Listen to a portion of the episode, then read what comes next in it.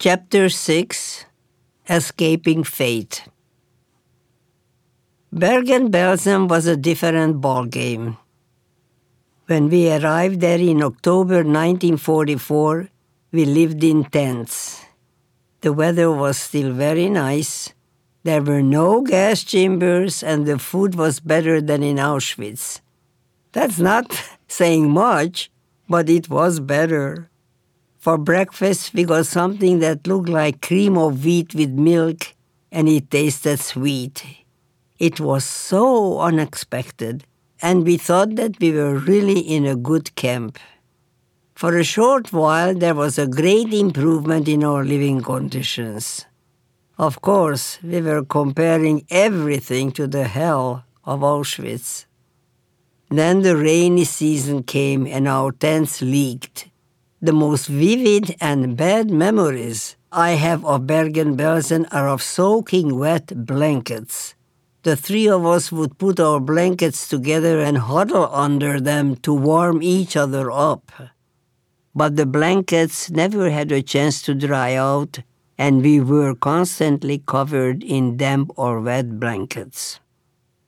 My hip started acting up again as the rainy season continued, life in the camp became dismal. Again, we were idle. No work, nothing to do. Finally, we were transferred to wooden barracks, but food became more and more scarce. I remember one form of punishment. If they found a piece of straw or something like that on the floor, you didn't get your bread ration. The guards always withdrew food from us as a punishment. Hunger and illness set in, and we became aware that this was not as good a place as it had been when we first arrived. But there was no escape. I remember the big celebration on New Year's Eve, the end of 1944. Good riddance, we thought. To celebrate, we received a little extra red cabbage. I don't know why. Silly things like this stand out in my mind. They are not of any consequence. Things were getting worse, and there was no hope for a better new year. Hunger and a full blown typhus epidemic were all that were on the horizon. Early in January 1945, there was a big assembly. Prisoners from different sections of the camp were gathered together. I can still picture the man who spoke to us. He was dressed in civilian clothing, in a beige trench coat and a brown fedora, like one of my brothers used to wear, not in an SS uniform which was a welcome and reassuring change. It was a cloudy day and it looked like it was going to rain. The man spoke in German in a nice, calm tone. He explained that he needed 500 strong young women to work in his factory, an aeroplane parts factory called Junkers. The three of us, my camp sisters and I, saw that the conditions in the camp were worsening, and we volunteered to go with him. We decided to present ourselves as three sisters, hoping that would allow us to stay together. I took on their surname and registered myself as Judith Feig, along with Shari Feig and Edith Feig, and we were accepted. All those who volunteered were then assembled and transported by cattle cars to a slave labor camp in the industrial district of Germany near Leipzig to a town called Aschersleben. Now we were in the heart of the German war industry in an area full of ammunition factories. While we had experienced acute hunger and the brutality of some of the female overseers in Bergen-Belsen, we had escaped the worst. After the war ended, we learned that the typhus epidemic that swept the camp after we left killed many, including the well known Anne Frank and her sister Margot, and the corpses were piled high, left unburied. The sick were abandoned and untreated, and Bergen-Belsen turned into a camp of death. We had escaped that fate by taking a chance on volunteering to work in a place we knew nothing about. This was the first time we had the opportunity to take our fate into our own hands, and it worked out well. As well as could be expected while imprisoned under the brutal Nazi regime. It was January 12, 1945, when we entered the Aschersleben slave labor camp, a subcamp of Buchenwald. Unbelievably, we had decent barracks. Decent, of course, compared to Auschwitz-Birkenau's inhuman conditions. We had individual bunk beds with straw mattresses that were covered in white sheets although annoyingly not without some bedbugs here and there. We even had hot shower facilities at our disposal, and we showered every day. Being able to keep clean was of the utmost importance. We had to be clean in order to maintain morale within the factory. After all, we were now introduced to civil society, so to speak. It was beyond our wildest dreams. Imagine the barracks were even heated with huge hot water pipes running right through them. It was hard to believe that we were there.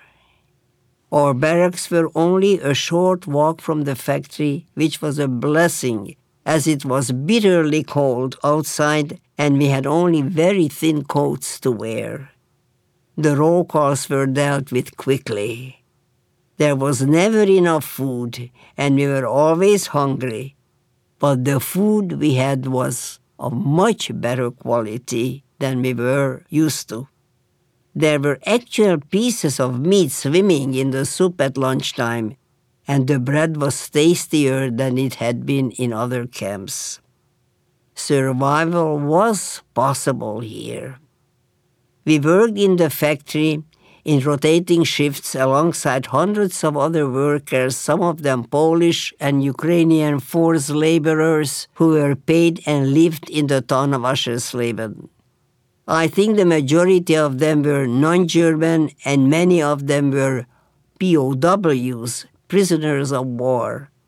Some were Flemish volunteers from Belgium sympathizers with Nazism. My foreman, Argo, a French POW, warned me about them. He was kind. Occasionally we mingled with the others, even though we Jewish women were watched all day long from the gallery above by female SS guards. We were prisoners while working in the privately owned factory. There was perfect coordination and cooperation between the SS and the private war industry in Germany. German industrialists who employed and exploited and in most cases sadistically mistreated their laborers were part and parcel of the Holocaust. There was also a group of Ukrainian women, over a hundred of them, an interesting scenario developed with the arrival of our group of 500 Jewish women. The Ukrainians had their own washroom because the German women who worked there would not share their washroom with them. And so there was a special washroom set up for the workers from the east, with a sign on the door that said Ostarbeiter, Eastern workers. The Ukrainians did not like us, the Jews, and yet the 500 Jewish prisoners were assigned to use the same washroom as them. They didn't like this situation at all, but they had no choice. The SS made the rules. Eventually, we became friendly with these women and, in fact, began to engage in a sort of business with them. There were a number of Jewish women from Czechoslovakia who could converse with the Ukrainian women. The Czech women worked with large pieces of aluminum that they soldered together to create aeroplane parts. Pieces of scrap aluminum often got left on the floor. Some of these women were very smart and they secretly used these scrap pieces to make pots and pans. Since they had learned how to solder, they could make lids too. They exchanged these items with the Ukrainian women in the shared washroom. Pots and pans for potatoes, carrots, or whatever food was available. It was quite a business for those who worked in that area of the factory. Not me. I worked on riveting various kinds of large screws onto the end of pipes. I hope to heaven that the planes in which these pipes were placed would never be able to fly. The makers of the pots and pans shared their food with those of us who had nothing to sell. Unbelievably, I, a Hungarian Jewish girl, saw latkes made for the first time in my life in the barracks of a slave labor camp. In addition to pots and pans, the Czech women made graters by punching many holes into pieces of scrap metal. We all helped grate potatoes and form them into patties, minus eggs, of course but they still stuck together because of the starch from the potatoes. We put the patties on those huge round heating pipes, hot water flowing through them constantly, to cook them. When they were ready, the other women yelled out, Who wants a latke? What is a latke? Edith Shari and I asked and so I learned what a latke was in Aschersleben, and I liked it, even though I was told that the real one was much better, with onion, salt, and egg, and fried in oil. While at the Junkers factory, I had a touching experience with one of the young Russian children who also worked there as slaves for 12 hours a day. I surmised that these children had been captured along with their parents after the German army attacked the Soviet Union. One day, one of these children came close to me while I was working and quickly put something wrapped in paper in my hand. This was risky, as the Jewish prisoners were always being watched by the female SS guards. I immediately slipped the item into my pocket Later, I unwrapped it to find a big chunk of hard sugar. It was an incredibly surprising act of generosity. Of course, I shared the sugar with Edith and Shari.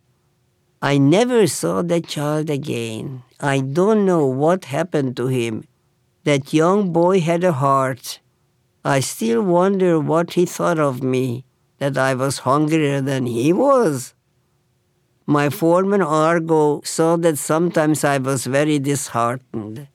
The POWs in the factory had access to news reports, but we Jews didn't know what was happening in the war.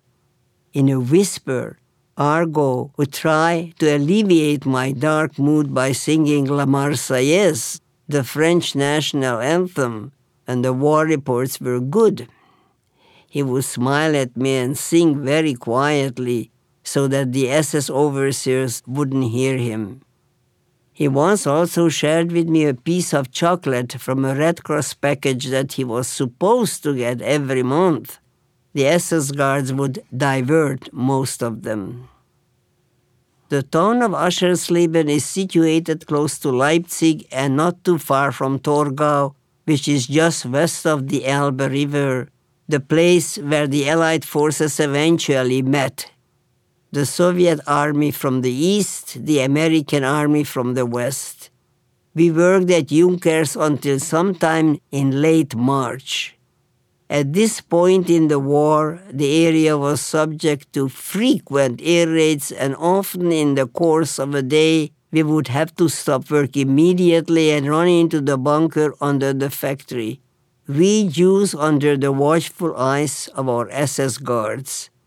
They would stand at the entrance of the bunker and count us when we entered and again when we left. Most of the time there was the sound of aeroplanes overhead, but no bombardments, and we were rather annoyed at the Allied forces for inconveniencing us, but not attacking.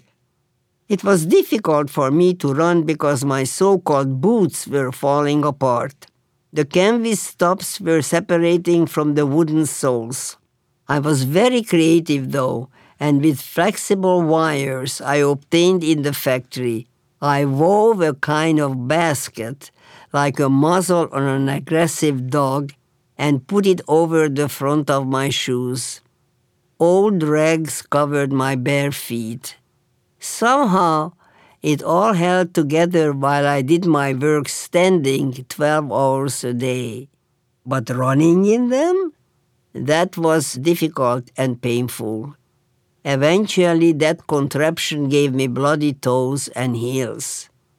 I remember one occasion when we had to run into the bunker and one of the SS guards counting us noticed my feet and the muzzles I had fashioned. By then they were breaking up a bit.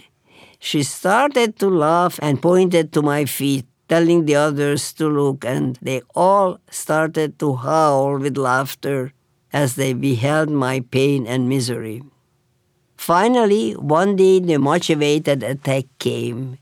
Edith, Shari, and I were in the barracks when it happened, having worked the night shift. The planes came so fast that we didn't have time to run from the barracks to the bunkers. Our SS guards were frightened, running around like headless chickens. They were American airplanes, and the bombing was magnificently accurate. We figured that on the previous passes, they were only photographing the terrain. We were so happy that none of us were hurt. We were giggling and laughing. The SS guards could not understand our joy they said we were verrückte, mad. Obviously, we had different perspectives on this war and its outcome. We later saw that the whole area had been bombarded and learned that the Junkers factory was damaged and many buildings in Aschersleben were destroyed. The post bombardment mess was tremendous. The air pressure from the exploding bombs had shattered the windows on the barracks, and we had to be careful walking around with broken pieces of glass everywhere. After this major attack, we had nowhere to work, and we wondered and feared what fate awaited us. We sensed the war was not over yet. After some days of waiting anxiously, a high ranking SS Oberscharführer, senior squad leader, came from Buchenwald with a few other officers to tell us that all of us Jewish women had to leave the camp as there was no longer any work for us. Actually, Aschersleben was one of the places where we could have survived to the very end if they had let us stay but the officer said that he had orders to take us all to the Buchenwald concentration camp to be executed. They won't let you survive just like that, he said. This was terrifying news. Then the officer added, But I won't do it. A sigh of relief. We were assigned two Wehrmacht guards with guns and told to gather our belongings and start marching out of the camp. Go, just march and go, just leave, the officer said. Where to? No answer. We figured this was speculation, of course, that he saw that the end of the war was near and didn't want to bother with a big job like getting almost 500 of us to Buchenwald we suspected that he would report to headquarters that by the time he arrived in Aschersleben, we had all escaped after the bombardment. In any case, he chose to let us go.